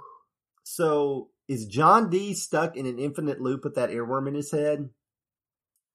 I don't know. It kind of put me in mind, you know, with that one. You know, when um oh, is it in the Justice League episode where they go to the future? Oh, you know Uh, what I'm with talking Chronos? Yes, Yeah. where he's stuck constantly in that loop of you'll Oh. never amount to nothing. It made think made me think of that Oh, same yeah. episode. Yeah, that's true. Yeah, they they like doing that. Yeah, yeah, that's true. Either one's hell, you know, Yeah. basically. And I mean, they show his body, his face. He's starting to look sunken in. It's not been that long, but you got a feeling that he's really going to end up looking like Doctor A Destiny. skull. Yeah, the skull, yeah. yeah. So let's jump into our feature Power action feature. Power action feature. There's some really cool moments in this one. Uh, you know, each hero gets one from Mhm. Hawkgirl's bluff with Copperhead to J'onn's entering her dreams, his uppercut to Doctor Destiny with Flash's assist to Batman's humming power. You know, Jean's mind meld with Superman. It's hard to say. What do you think is the Oh, power- Hot Girl's quote unquote bluff because she was not bluffing. Okay. what do you think's gonna happen when you bite me and you drop? Oh, yeah, Duh. I'll give you that one. That's a good one. Let's, let's go with that one. Yeah. Rotating chairperson. Uh, rotating chairperson. I think J'onn and Batman should share the co-chairman spot in this one because basically the Mm. two of them were the ones that. I'd say John and then Batman can be vice chair. Oh, okay, all right. Because John really, you know, he was the one that talked him through it, you know. Well, that's true. But if Batman hadn't defeated Destiny when he did, Hawkgirl would be dead. I still say J'onn would be the brains behind this one with Batman being the muscle. Okay, all right. I'll, I'll go with that. Justice League communicator. Justice League communicator. There's a lot of great lines here from the heroes to the villain. Lots of naughty double entendres, as we pointed out. But I have to give it to Batman. My brain's not a nice place to, to be. be. Yeah, Yep. that's just yeah. I love that. Yeah. Comic connections. Comic Connections, this episode really combines a lot of different Doctor Destiny story elements from the prison break in the very first, sto- first story to Superman's out of control powers, even killing Jimmy Olsen in the, uh, the first skull face Doctor Destiny story, all the points in between. I'm betting Stan Berkowitz and maybe some of the other crew, like our Pal Rich Fogel, read all of his appearances before they wrote this. Uh-huh. because they they really put them all into a pot and made a real nice stew out of it. Amalgam, yeah. Yeah. Electricity is evil. Electricity is evil. Not not a whole lot of electricity in, in this episode. I, I guess when John Dee fries his own brain in the Materioptikon, I guess that counts. Yeah. There was I a lot mean, of lightning you know, flying around. How many times have you had to say that for both of us? Materioptikon? Yeah. Materioptikon. Do, do, do, do, do. Materioptikon. Do, do, do, do. this one, this episode, this story is a little different. We don't get much of the main villain in the first episode. It's a Mhm. slow build like a horror film. Right. But they throw in the other rogues to fill out the action quotient, so you're Mhm. not lacking there. And the action sequences are really well done. It's also nice to see uh, some of the villains return and almost all the original voice actors return. Uh, part two is definitely the stronger of the two in both story and animation, I think.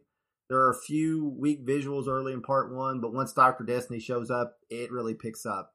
It, it actually reminds me a lot of how Batman the Animated Series would do their occasional two parters. Mhm. Often the first part was mostly set up and then the action happened in part two. Mm. So, although the reverse of that is, you know, Robin's Reckoning, because part one's like excellent. Part two's kind of like, oh man, the animation's kind of in this one. Yeah, that's too bad, but still love those. But yeah, but, but no, this is, this is a, you know, it's another, I, I remember going into this one, like watching part one thinking, ah, this one's not quite up to the last two, but then the rest of it Oh, really yeah. makes up for it. There's a lot of great character moments in this.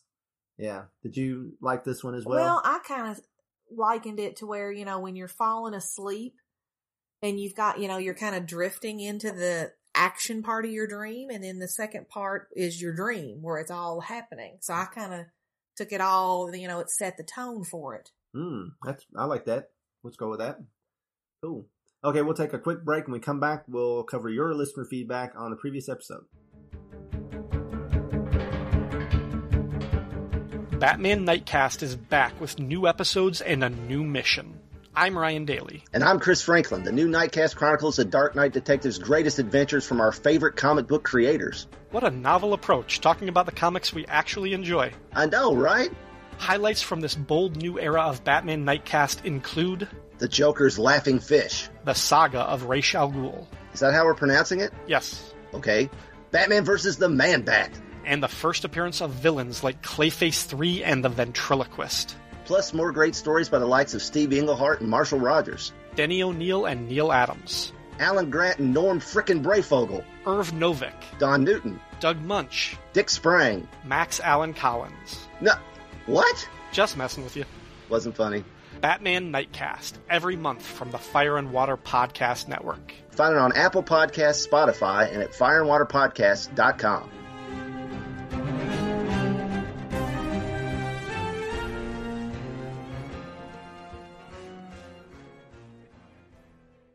Evolution is a constant, even for the world's greatest superheroes.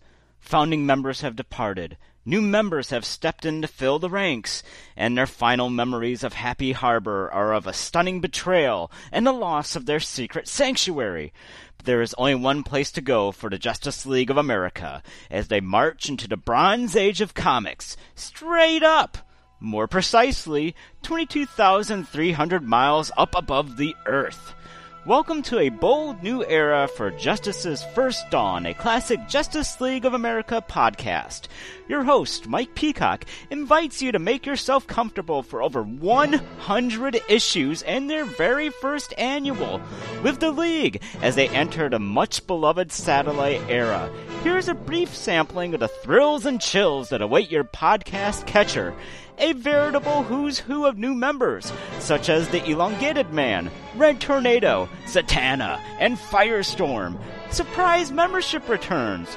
More epic team ups with the Justice Society of America, along with appearances by the Legion of Superheroes, the All Star Squadron, the New Gods, and even a combination of the DC Universe's greatest heroes of history. A galaxy of superstar writers such as Denny O'Neil, Len Wein, Steve Englehart, and Gerry Conway. The longest artistic run in the book's history by the astonishing Dick Dillon, along with contributions by Neal Adams, Don Heck, George Tuska, Rich Buckler, and George Perez. All this and more surprises and excitement await you in this new phase of Justice's First Dawn. Come along with television's era certified super friends at classicjla.podbean.com or subscribe to the show via iTunes. Oh yeah, and there's the debut of Ultra. Yay! Okay, we're going to cover feedback left at fireandwaterpodcast.com. Uh, first to write in was Doug Vandiver. Smurf ice cream. Ooh, that sounds good. Was it made with real Smurf milk? no, not so much. It was really good blueberry ice cream. Yeah. And I have to have it. I have a shirt. Oh, you do? Yeah. because, I just bought a shirt this last time. because that's peanuts now, but it's Yeah. Snoopy and the blue ice cream. Yeah. Yeah, yeah, It's mine. yeah. uh, And his ac- we got acronyms for uh, Amazo that we asked you guys to tell us what you think Amazo stands for. So what did he tell us? you go with that one. Anthropomorphic, that's the M, automaton with zero odor. I like that one. Okay. These are all good, but that one's fun. Uh, actually, kind of, we were talking about Kings Island, and my dad brought out like a Mhm. bag full of stuff that, um, you know, my dad, my dad's one of the few people that's coming out to the house right now, uh, as we're all, you know, staying home. Uh, but, uh, he brought out a bag of stuff he get cleared out of his building because it had flooded a while back Mm-hmm. and a bunch of school papers that my mom had saved. And It's like every school paper that he like touched, he put his hand on. His mama kept from kindergarten through third grade. Yeah, we weeded through. I found some cool stuff in there, but one of the coolest things I found, probably the coolest thing, was a 28 by, or no, 26 by 38 poster size map of Kings Island Yeah. from 1982 that had Hanna-Barbera land on it and everything. Mhm. I want to get a frame for that sucker. Oh yeah. Yeah, that's really cool. Yeah. So it's kind of weird because we've just been talking about Kings Island. So, uh, Brian Linton says, as a kid, I was fortunate enough to visit Kings Island, yeah, Mhm. and Hanna-Barbera land every year for my dad's company picnic. I can attest to the fact that the Smurf ice cream was absolutely Smurfy. I can't say for certain what it was made from, but I think I once found a small little white hat in mine. uh, Doug V period A period N period D period I period V period O period Doug Van Dyvo. Mhm. Yeah, so he's Says- like Amazo and Professor Ivo together. I know. Yeah, yeah. Well, if they had to move on to some other license, so be it. I might have suggested a Dr. Manhattan Island to justify keeping the ice cream blue, but that might have been not might not have been as kid friendly as peanuts. It so happens I did move recently to the Cincinnati area, so maybe I'll find some reason to try the blue stuff when the park reopens. Yeah, yeah. Of course, it might be a little bit longer till it reopens, but when it Mhm. does, I, I Kings Island's a good time. Oh, I mean, yeah. I mean, it's not Disney World. No, but, no, no. But, but, but what is, you know? But I mean, it, it's one of the better Mm-hmm. amusement parks. It, de- it definitely is. It's really there's a lot of I mean, there's a lot of stuff. If you got young kids, it's good to go, and it's Mm-hmm. you know if, if you're kind of in between that, you know, you like. You know, we're not real super thrill ride people, but we like themed rides and stuff. Mhm. It's it's nice. It's it's you know we've been there many many times, and we'll go back again. So yeah. Dennis wrote in to say, Hill Jack and McGruff, LOL. That would make a great movie, like you were saying in the show, with Soups and Bats as buddy detectives thrown together to solve a mastermind crime. Combine genres, get a little humor in there without going camp. I'm just affably spitballing off your idea. I like it. Yeah, I'd, I'd totally watch Hill, Hill Jack and McGruff. Uh, his Amazo anagram is adorable mannequin assist zealous oafs like Luthor. nice. Gothos Mansion writes in to say, hmm, no cute acronym for Amazo. Just because I'm nerdy doesn't mean I smart. Sigh. I thought Mercy's change in attitude may have been a throwback to Ghost in the Machine on Superman the Animated Series. Mercy was fiercely protective of Lex the entire episode until he betrays her near the end. The vibe I took from it was that since, in her own words, she was astray, she had to put up with Lex after the betrayal because she had nowhere else to go. When she finally got the chance, though, Mercy was glad to turn the screws on Lex. Chris, you aren't the only Bat fan that didn't like No Man's Land. I try to be nice and positive, but I have no qualms on saying I absolutely hated it. And all those multi-part crossovers that dragged on through every issue of the Bat titles. And congrats to Cindy on the new job. I hope that she enjoys it. So thank you. Yeah. So, well, you can't, you didn't really get, Yeah, you, you yeah. started a new job at the worst time in history. I mean, it was one of those cases. I started a new job, and the first week I got the flu.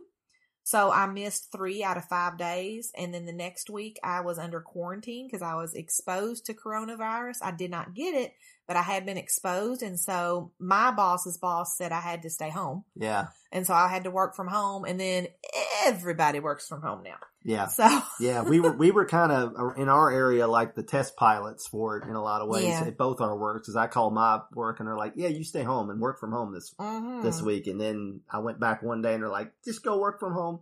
Uh, Mm. so yeah, so and I mean, I know a lot of you guys are work from home if you're still able to work, and I know we're very lucky to still be working uh, from home. But you're actually have been able to work from home as well, Mhm. so uh, so that's good. At least there's that. But yeah, uh, Ryan Daly, I think I know that guy wrote in A little bit, yeah. The first part of this story has one of my favorite beats in the season. The league has their back against the wall and they're desperate for Superman's assistant, but Green Lantern tells him to stay the hell away. He's analyzed the situation. He's level headed enough to know that things will get a thousand times worse if Superman comes to their rescue. But that's also followed up by the fact that Superman does come to the rescue, but he doesn't rush in like an idiot. He actually has a plan to neutralize Amazo. Terrific character work. Also, while I understand why Timm and the producers would favor a more streamlined design for the robot, I have so much love for the goofy comic book Amazo. His look is so weird, but it works for me in the same way that Chronos, Signal Man, and Killer Moth's costume work. Yeah, that's true. I mean, you know, and we'll get more into the costume bit. Some other people brought up the fact that Amazo's costume might have worked better than we thought, and and we'll get into that. But yeah, that's true. There's there's a charm to those guys, and when they most of those guys showed up verbatim on Batman: The Brave and the Bold, and they look fine. But that show does have a quirky attitude too. So Nick Vector writes in to say, the CW Elseworlds crossover had written out an acronym for Amazo, but since the AM stood for anti-metahuman, I word change it for J- Justice League to say artificially intelligent, mechanized adaptive, zootomatic organism, but that is just a guess. Well, I can't take credit for that. The Azo part was from an Elseworlds show. Zootomatic? Zootomic, I think. Zootomic, okay, is a word. It refers to the comparative, oh yeah, zootomic. It refers to the comparative study of the anatomy of animals, which I guess Amazo sorta does.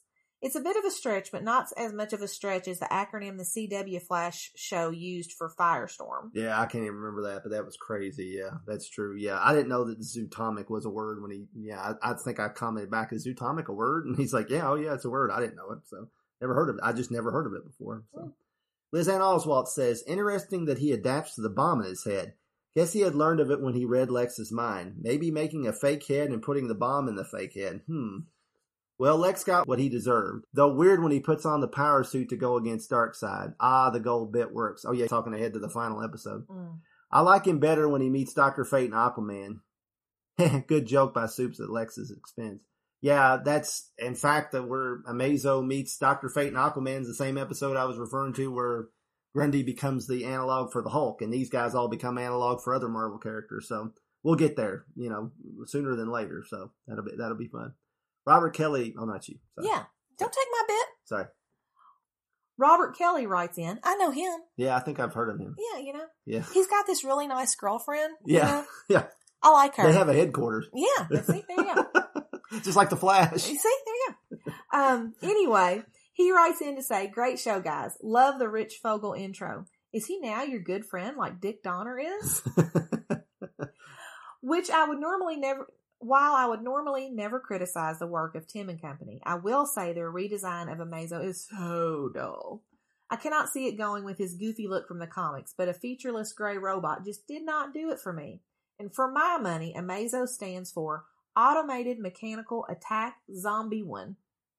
I like that. That's good. I like all these. They're Mhm. yeah, they're very very inventive. And I think the Rich Fogel intro will just use it if he's on the show again. I just I used it the second time because we were talking about the feedback Mm. on that one, but I'm not going to use it every time. So, but Yeah, but you know, I still great interview. I Oh, can't wait yeah. till we have him again. Hint, oh, hint. oh yeah, I know. Yeah, definitely, Let's definitely. Yes, Yes. definitely. Uh, Brian Linton says, thanks for another great episode. I found this to be an interesting take on the Amazo character. He had a real Frankenstein's monster kind of feel to him, i.e. the monster as depicted in the novel rather than the Universal movies. No offense to the beloved movies. And his acronym is Adaptive Machine Ascends to Zenithal, i.e. or relating to the Zenith, Omnipotence. Ooh, that's, ooh, that's a very, Ooh. yeah, that's the most, uh, Mm, that's a highfalutin acronym. I like that. I know. Yeah, that's good. I Yeah. have fifth five dollar word and you got a fifty cent allowance. I know, that's right. At least you can pronounce it. Yeah. there you go. I'm uh-huh. awful. Materioptikon. Yeah. Oh, man. Brian Rosen writes in to say, Congrats on the new job. Thank you. And how are you liking it so far? Well, like, you know, and how much was or is it affected by the pandemic? Well, like we were saying, I'm working for our local school system as the after school uh, program coordinator with no school, there's no after school. So right now I'm doing a lot of training. I'm doing a lot of getting stuff ready as far as supplies and stuff like that and doing a lot of planning. I have my program planned up through at least mid October, if not November. You know, so lots of things going on, but thank you for asking. You've been it posting means- videos on Facebook. Yeah, I've been posting a lot of videos on Facebook. So, you know, getting things going. If you have young ki- kids, please look on uh, my Facebook page because I always not only share it on my um, school Facebook, but also also my personal Facebook. And these are activities that are great for kids kindergarten through fifth grade, and maybe a little below and a little bit above, and things to do that as a family as well. Cool. So his acronym is Oh, I'm sorry. Um, Android Multi Adaptive Zero Opposition. Ooh, that's a good Yeah. one too. Yeah, I like that. Zero opposition. That's cool. Simple Pinning wrote in to say, I think this version of Mercy is as close as I get to a definitive version, and the less said about the fate of the underused Mercy on the big screen, the better. Yeah, let's just forget all about Lex Luthor in those movies altogether, because, God, I hate that version of No, Lex that- that- that- I know. No, no, it's I- okay. I, know. It's okay. I know. I know. Tim Price writes in to say, I want to make comments on the episodes and the podcast, but I'm stuck thinking of dadgum acronyms, which I stink at. Nonetheless, actively motivated, assimilating, zany offspring. I like it. I'm conflicted about Amazo's design here. On the one hand, I'd like for him to pull in more colors when absorbing powers, not just the gray on gray logos to spice things up. But on the other, the blank look enhances the creepy factor. See, that's where I'm at with it myself. Yeah. Um, so not sure which way I'd go, but I do like Amazo's look from the first season of Young Justice, showing that the classic design can work in that series style. J'onn didn't fit as rotating chairperson, but I want to give him extra props for his plan to win the battle by letting Amazo absorb his telepathy.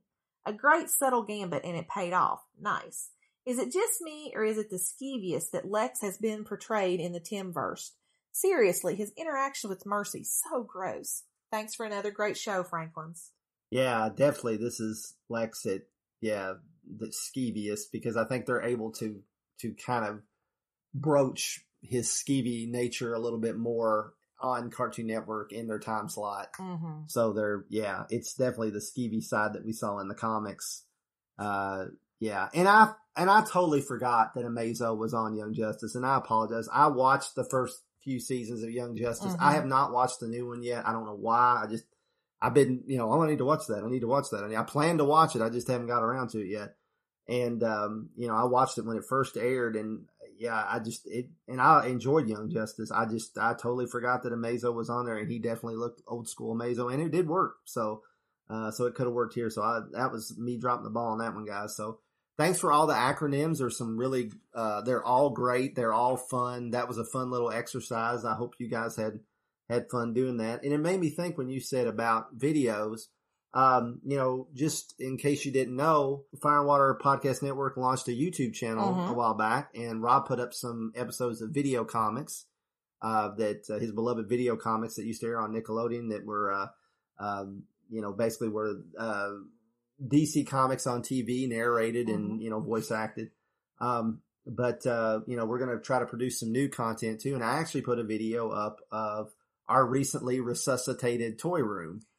I mean, I tell you what, Chris worked on that forever. what happened is we had um, a an extra bedroom until our daughter was born, and when she was born, everything from there got shifted into the collectibles room, and it's basically been in various stages of holy crap throughout the years. Based, you know, we had you know Had ups and construction and, stuff, yeah. and you know, and this that, and the other. Chris for the last year has worked his tail end off um, putting that room back together. He did like 94% of that and I came in on the tail end and put like three things up there just to basically say, yeah, I helped. But really it was, you know, 95% you, you did it. I'll be honest. And you did a great job. So, um, hopefully if you have a chance to go look on YouTube, you can see all those things. And, you know, like I said, that's just one room. We've got other stuff that we might share later. Yeah, yeah, we're definitely. I'm definitely going to do a sequel. I just, you know, producing this right now, and uh and also I recently produced an episode of FW Presents. Um, toot my own horn here, but where I talked to uh, Jim Beard, who's the Mhm. editor of the new book, Zlonk Zok Zowie, the Subterranean Blue Grotto Guide to Batman '66 Season One. I remember that off the top of my head. I know. Thought, Uh, that was a really fun episode. Uh, great to talk to Jim. Jim's a heck of a writer. He's a fan, one of a, a comic fan made good, uh, prolific writer. Uh, and, uh, I got to contribute to that book. yes. And, uh, so, uh, you can check that book out. I got to write, uh, about a Riddler episode featuring Frank Gorshin. So that was a lot of fun. Uh, and, uh, the sequel's, uh, coming, uh, hopefully later this year. And I'm working on, uh, article for that, essay for that as well. So, Well, and that book is available on Amazon both as a paperback and as a Kindle edition. So if you want to look for adding that to your library, there you go. Yeah, exactly. So uh, lots of exciting stuff going on, and uh, but uh, thank you guys for listening to JLU Cast. Uh, special thanks to our Patreon supporters for information on how you can support the Fire and Water Podcast Network. Visit patreon.com slash FW Podcast. And you can choose to sponsor a specific show on the network if you choose. And if you do, you will be mentioned as a special Patreon on every episode of that series. We don't have anyone currently on our JLU roll call, and we'd love to have somebody to, to, to name at the end of each episode. So you may want to consider that. you know. Yeah. if you're a fan of our show, and you can even say which one of us you want to say your name. right? You know. Say my name. Say my name. Yeah. So yeah. can- uh, so yeah. and you I can- can even try a breathy Marilyn Monroe delivery. that was a Lisa Simpson delivery when you laughed just there. But uh, yeah, so you can you can do that if you want. Uh, but uh, you can leave a comment uh, on uh, fireandwaterpodcast.com, just like the feedback we read, uh, read, and let us know what you think of this episode. Join us next time uh, when we discuss the two part episode Maid of Honor. Now, that one's an interesting, that's a Wonder Woman centric Mhm. episode. And uh, I remember not being real crazy about that one. Not even me. Yeah, so we'll we'll see what happens. It might change our mind because yeah, because it's been several years since we've seen it. the Wonder Woman episode from last year, the centric one with Felix Faust, was one of Mhm. the best episodes of the season. So, Right, true, So we true. might find that we might be eating our words. Yep. But either way, it'll be fun to discuss. So we'll see you then. Bye. Bye. JLU Cast is a Franklin and Franklin production in association with Bugaloo Enterprises worldwide and is a proud member of the Fire and Water Podcast Network. The characters and properties mentioned in this show are copyright their respective holders. Likewise, all audio clips are copyright their holders and no infringement is implied. So please don't sue mommy and daddy. Emails can be sent to supermatespodcast at gmail.com. Comments can be left at fireandwaterpodcast.com. Find us on Facebook by searching for JLUcast and FW Podcast Network. Follow us on Twitter by using the hashtag FW Podcast. Please consider leaving us a review on iTunes. Thank you for listening to JLUcast.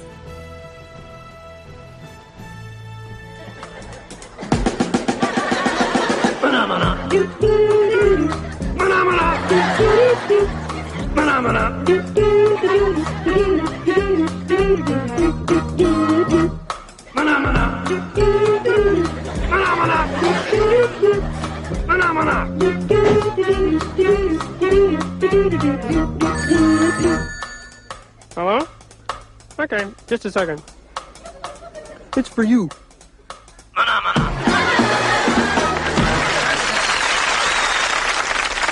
The question is, what is a phenomena? The question is, who cares?